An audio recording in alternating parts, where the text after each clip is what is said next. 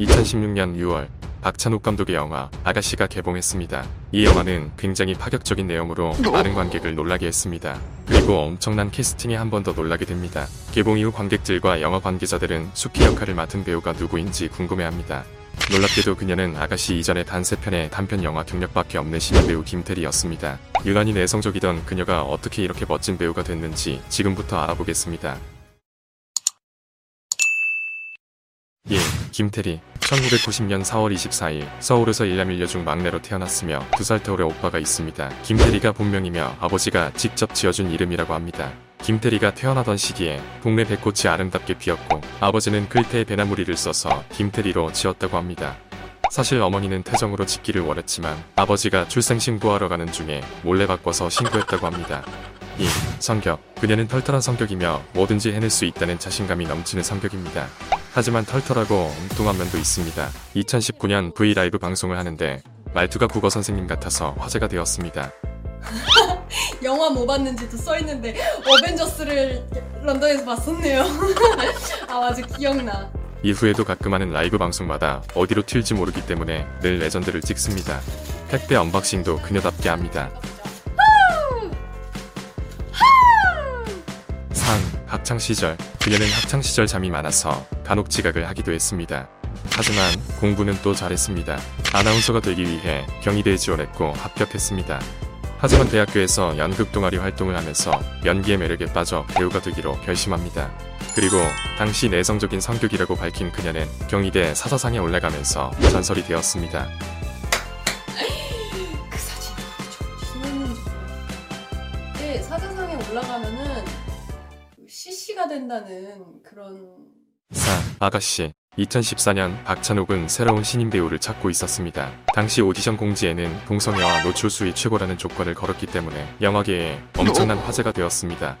당시 박찬욱 감독은 1,500명가량 오디션을 봤지만 다 마음에 들지 않았다고 합니다. 그러던 중 김태리를 보았고 본인이 찾던 수키라는 확신이 들었다고 합니다.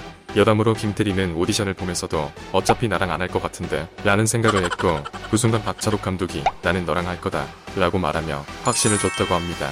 김태리 성격대로라면 생각이 아니라 말로 했을지도 모르겠습니다. 그녀는 내성적이니까요. 5. 수키, 수키라는 캐릭터를 맡은 김태리는 이 영화로 2016년 모든 신인상을 휩쓸었습니다. 신인 배우라는 꼬리표만 없었다면 더 큰 상을 받았을 거라는 예상이 나올 정도로 그녀의 연기는 파격적이면서도 정제되어 있다는 평가를 받았습니다. 6.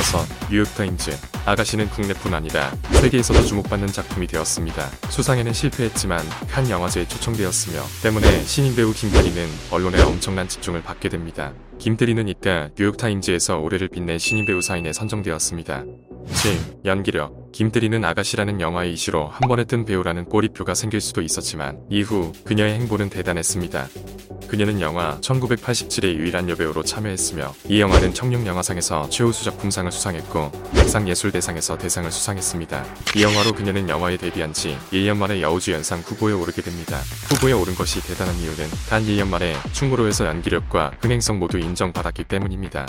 이어서 2018년 리틀 포레스트라는 정적인 영화의 주연을 맡게 됩니다. 실질적인 첫 주연 영화였으며 이 영화로 그녀는 데뷔 2년 만에 완벽한 주연 배우로 자리 잡았습니다. 8. 미스터 션샤인 데뷔 후 영화로만 활동하던 그녀가 미스터 션샤인으로 처음 드라마에 도전하게 됩니다. 김태리가 과연 드라마에서도 성공할 수 있을까라는 의문도 많았습니다. 결과는 놀라웠습니다. 이 드라마는 케이블 방송국 TVN에서 방영되었지만 최고 시청률 18%를 찍었습니다. 이는 공중파를 포함해서 2018년 방영된 드라마 중 1등이었습니다. 이때 김태리는 다채로운 아름다움을 연기한다는 평가를 받았으며 더불어 한복이 너무나 잘 어울린다는 평가를 받았습니다. 연기의신 이병헌은 김태리에 대해서 이렇게 말했습니다. 9. 승리호 이후 넷플릭스까지 접수하며 승리호 주연을 맡게 되었습니다. 이 영화는 한국 넷플릭스 영화 중 가장 많은 제작비가 투입된 영화입니다. 그리고 김태리의 실제 성격과 가장 잘 맞는 캐릭터 아닌가 싶습니다. 하지만 개봉 전 반응은 그닥 좋지 않았습니다. 모두의 예상을 깨고 놀랍게도 이 영화는 개봉 하루 만에 넷플릭스 전 세계 영화 순위에서 1위를 달성했습니다. 10. TMI 그녀는 산책이나 자전거를 좋아하며 특히 등산을 가장 좋아한다고 합니다. 개인 SNS 계정은 없으며 소속사가 관리하는 계정만 있습니다. 그녀의 인생 드라마는 내 멋대로 해나입니다. 여러분도 꼭 보시기 바랍니다. 그녀는 단 4편의 영화에서 모든 연령대를 다 찍었습니다. 12. 마무리. 사실 김태리는 애교나 말투 등 다양한 매력이 있는 배우입니다. 하지만 오늘은 배우 김태리의 연기 인생에 초점을 맞춰서 영상을 제작했습니다. 매력적인 김태리 많이 사랑해주세요. 시청해주셔서 감사합니다.